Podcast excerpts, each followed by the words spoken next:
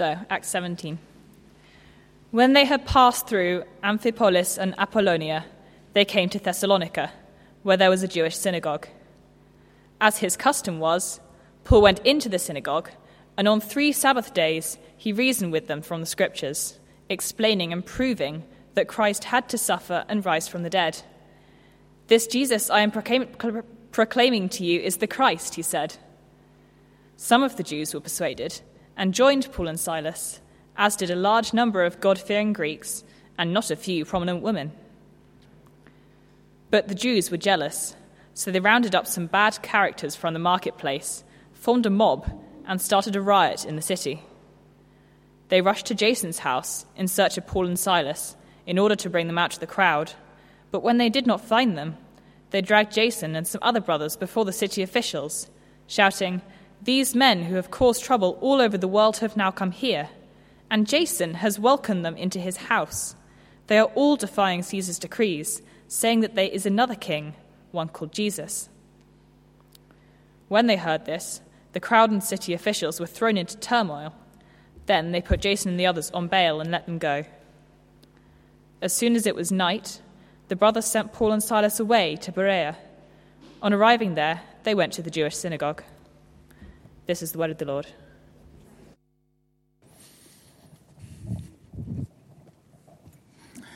Well, thank you very much to Tilly for reading for us this evening. Uh, good evening. It's really great to see you. Thank you for your stories of uh, your summer, whether you were here, uh, whether you were away. It's really great to have uh, heard a little bit about what you've been up to, and I hope you've had a really uh, great summer wherever you were.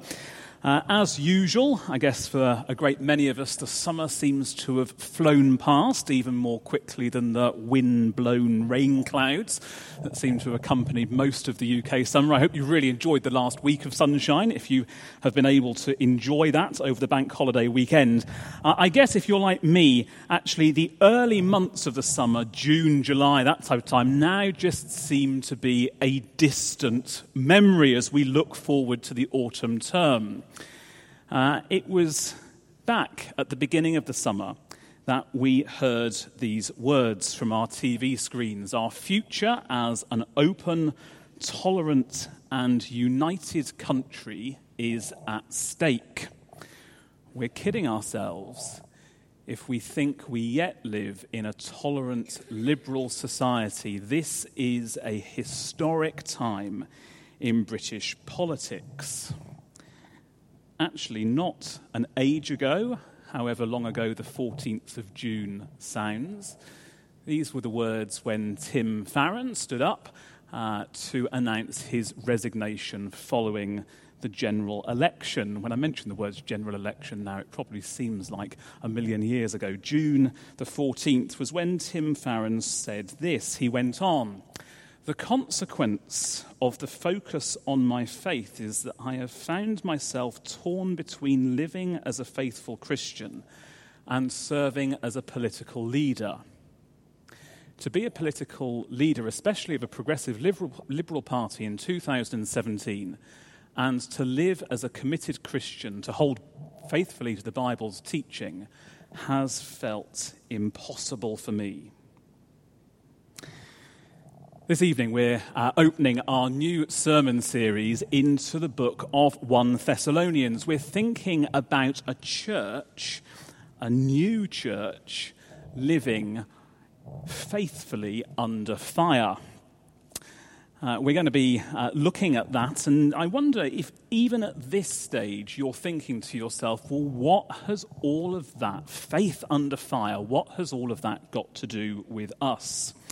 Uh, we know that uh, Christians are persecuted often for their faith around the world, uh, but Christians don't seem particularly persecuted in the UK. You might be aware of Open Doors. It's a, a charity that monitors and encourages and supports the persecuted church. It's based in Witney uh, in the UK, one of its uh, worldwide offices. It doesn't look as if Open Doors is going to be adding the UK to its worldwide watch list at any point particularly soon. So, why a sermon on faith under fire? Tim Farron's comments might give us a little pause for thought. The UK might not be quite as liberal and tolerant, perhaps, as some of us would like to think, and we'll be uh, encountering that a little bit as we look through this passage this evening. There was certainly a huge social media storm questioning after Tim's resignation, questioning whether it would be correct to say that he'd been persecuted by the media for his faith. And so it might be that as 21st century Christians in a church that's well established, we have something that we can learn and be encouraged by by this first century church that's only just been established. We're going to look at four things as we look through this passage this evening. Uh, we're going to look at the context of the persecution. We'll have a look at the causes of that persecution. We'll have a quick think about the consequences. And then we'll have a think about some of the Bible's counsel in that persecution with an aim to setting up this series for the term ahead. So, firstly, uh, the context of persecution. First century Thessalonica was a really proud place. Uh, you'll see there in chapter 17, verse 1, that uh, Paul had reached it by uh, going across from Philippi, right at the top left hand corner of the map at the top here. From Philippi to uh, Thessalonica only looks like a little arrow. It's about 100 miles. Uh, and that was broken up, if you had a horse, into convenient 30 mile or so staging posts. And so we encounter in verse 1 uh, Amphipolis and Apollonia, which were those staging posts on the way to the city of Philippi. Uh, it was on the Egnatian Way, which was sort of the M4, if you like, of the ancient world, running from uh, east to west. Uh, it was slightly more important uh, in the world, probably slightly less crowded by traffic on bank holiday weekends. Uh, but it was a particularly significant trade route running from the east to the west. Uh, Thessalonica found itself uh, benefiting from its geography. It was on a river, it was also uh, an important seaport as well. And so I guess a modern day equivalent would be something like London or Bristol. To the north of Thessalonica, trade routes went up to the Danube and therefore uh, into the rest of modern day Europe, uh, and then from the east uh, via that Egnatian Way over into Turkey and modern day Asia. And with 200,000 citizens, Thessalonica, even by ancient standards, was a bustling place. I'm not sure whether that's a word.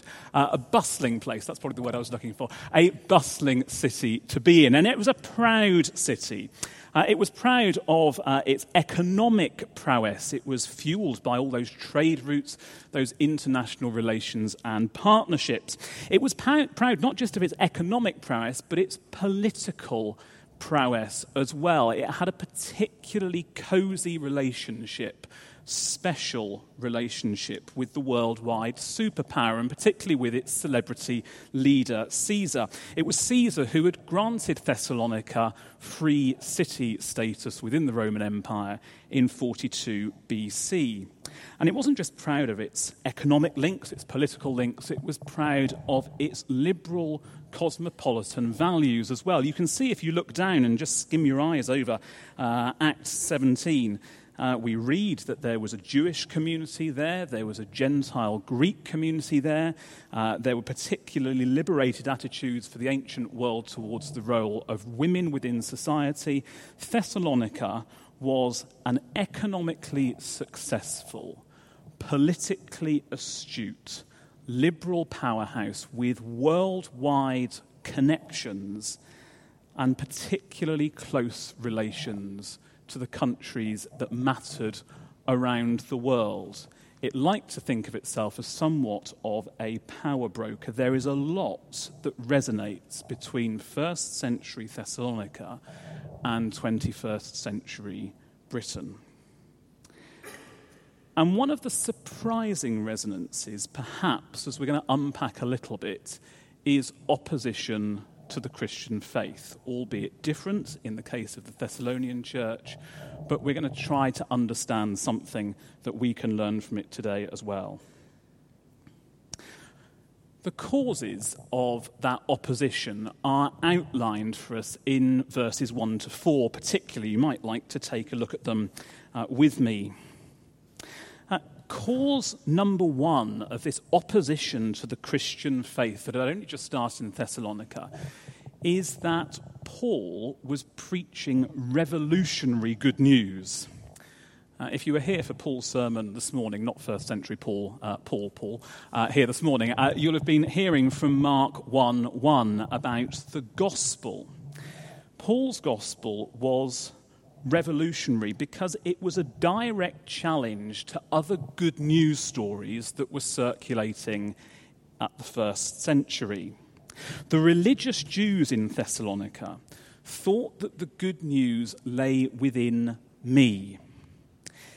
They thought that the good news lay within me keeping the rules as best I could, living in the expectant hope that God would be pleased with my rule keeping when he sent his king to save me.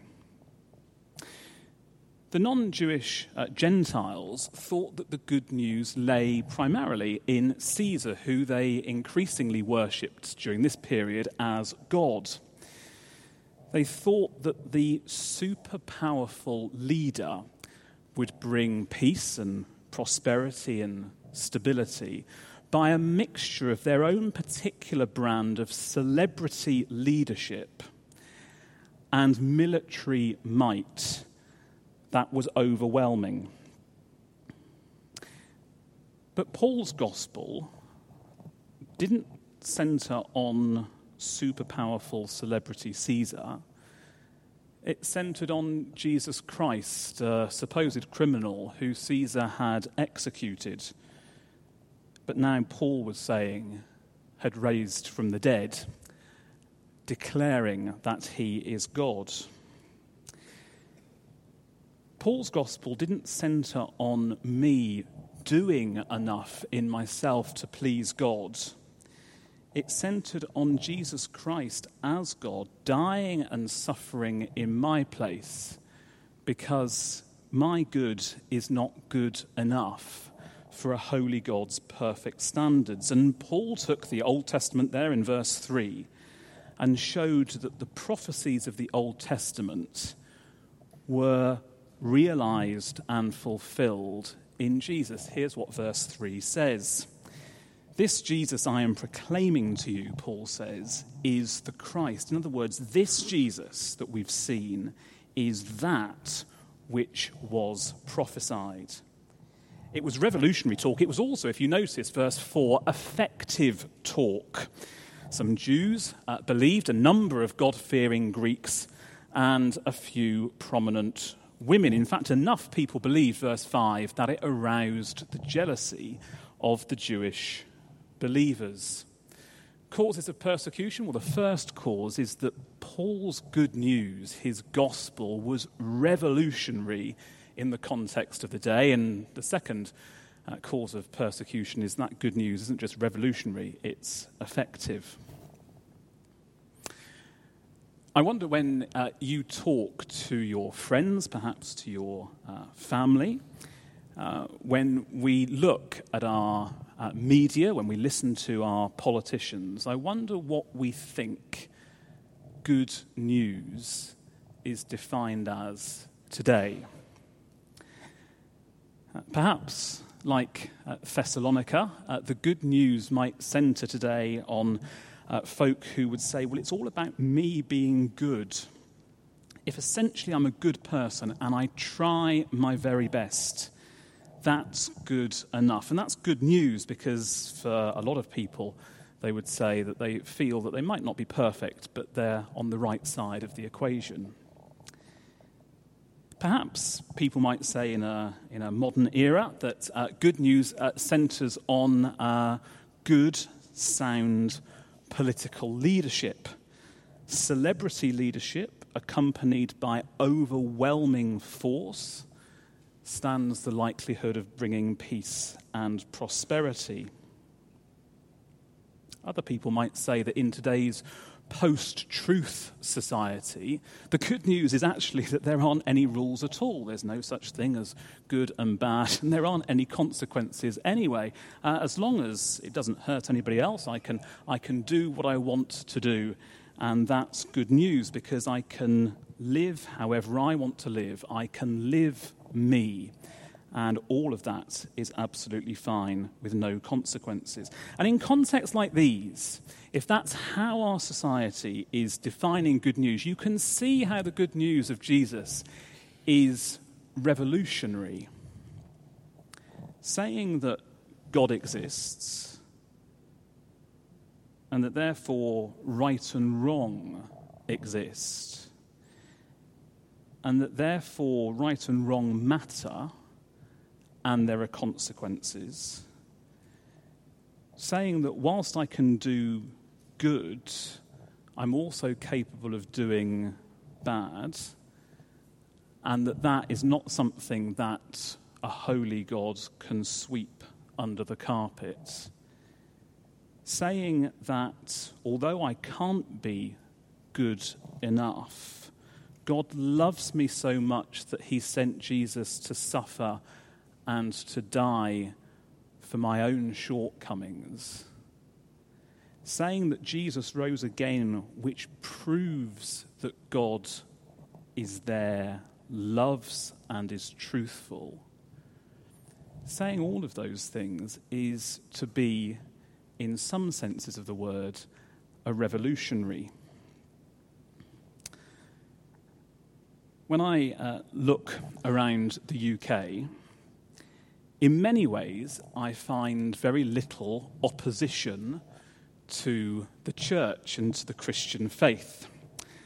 Uh, I find that there's very little opposition when I look at the church's provision of food banks, most of which are run from churches in the UK. We have one great example run by some of our congregation here. I find that there's very little opposition to youth work. Uh, we employ Chris and Fiona here. 75% of the nation's youth work and children's workers, Leslie, are employed by the church. I find very little opposition to the church doing that. I find very little opposition to great debt counselling services like Christians Against Poverty uh, or to street pastors quietly helping a really quite stretched police force I don't find that there's much opposition to the churches in Oxford doing amazing work helping out the homeless community when the council can no longer afford to keep homeless shelters in the centre of town open. But I have noticed that sometimes when the actions of God's love, which are of enormous value and witness, when the actions of God's love are also accompanied by the declaration of God's existence and God's truth, that sometimes the presentation of the church is not always quite so positive. Perhaps we're seen more as a threat, and perhaps there might be some more opposition. And so I think it's worth, worth us thinking, if that's the context and perhaps some of the causes of opposition, what are the consequences? The consequences uh, in uh, Thessalonica were fairly clear and fairly immediate. Verse 5 following uh, gives us an indication of exactly what happened. We'll see that there's uh, jealousy there, and that jealousy led to an, an ugly mixture, uh, as is often the case, of mob violence against the Christian community there in Thessalonica. Uh, an increasingly kind of frenzied activity to identify the leaders and then to drag them before the courts. And we'll see in verse 6, uh, there's a bit of a shouting match of a courtroom scene as the accusations uh, uh, stray some way uh, from the truth in verse 7. Uh, you might have thought that there's a rather a degree of common material here between Paul's suffering in Thessalonica and Jesus' suffering before his death. In this particular case, it doesn't result in Paul and Silas's death. We'll see in verse 10 uh, that the believers encourage them to leave town, and so Paul and Silas continue their journey onwards. And sat here, I was praying uh, before the service, sat here this evening. It's great to be able to meet in a country which allows us to meet together in freedom. And we were remembering in our service beforehand the persecuted church around the world. Uh, it's certainly true, we said earlier, that Open Doors isn't going to put the UK on its watch list at any time soon. Uh, if you speak to somebody like Jill Ireland, if you uh, visit the Open Doors uh, website, you'll certainly see that persecution around the world of this type is certainly alive and kicking. But I wonder if there is a sense in which, closer to home, Tim Farron might say that there are certain similarities between what we see here and how he was treated, uh, pursued, uh, increasingly frenzied endeavours to, uh, to corner him, uh, perhaps less than fair trial before the court of public opinion with media cameras in his face.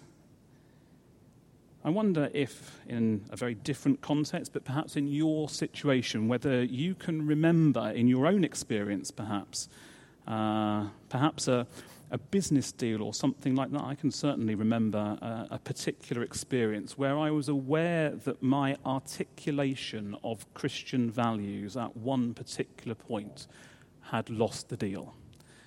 Uh, I wonder if uh, there are similar situations of, if not persecution, then opposition that can spring to your mind as well.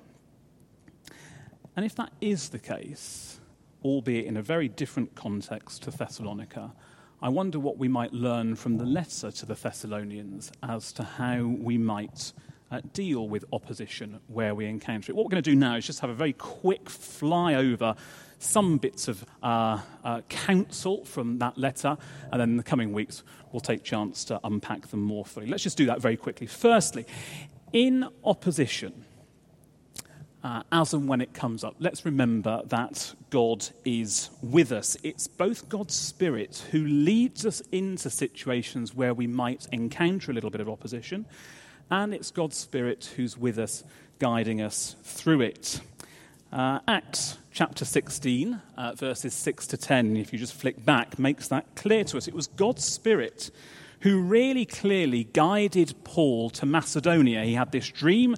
A man from Macedonia said, Come over to us. God's Spirit led Paul and Silas both into this situation.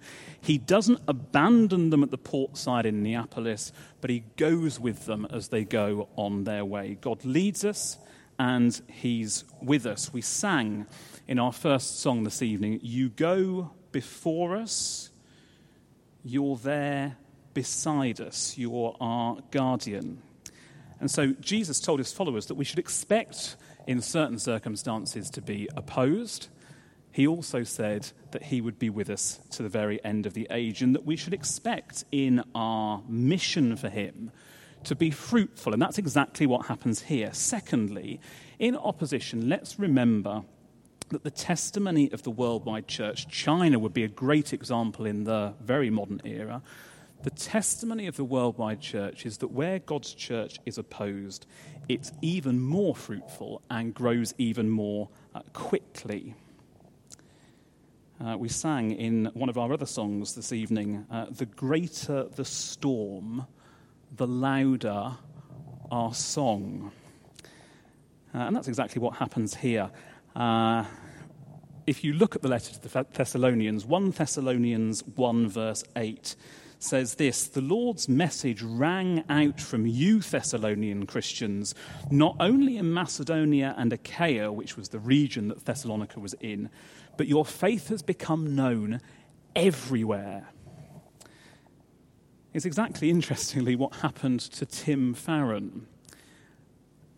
Ironically, the papers that had chased him were the papers that published often glowing reports of his resignation. The Sun contained the full transcript of his resignation speech. It's the website that I copied down the details from. Ironically, the thing that Tim Farron is probably most quoted for in the press, has been given most column inches for in the press, is his resignation statement.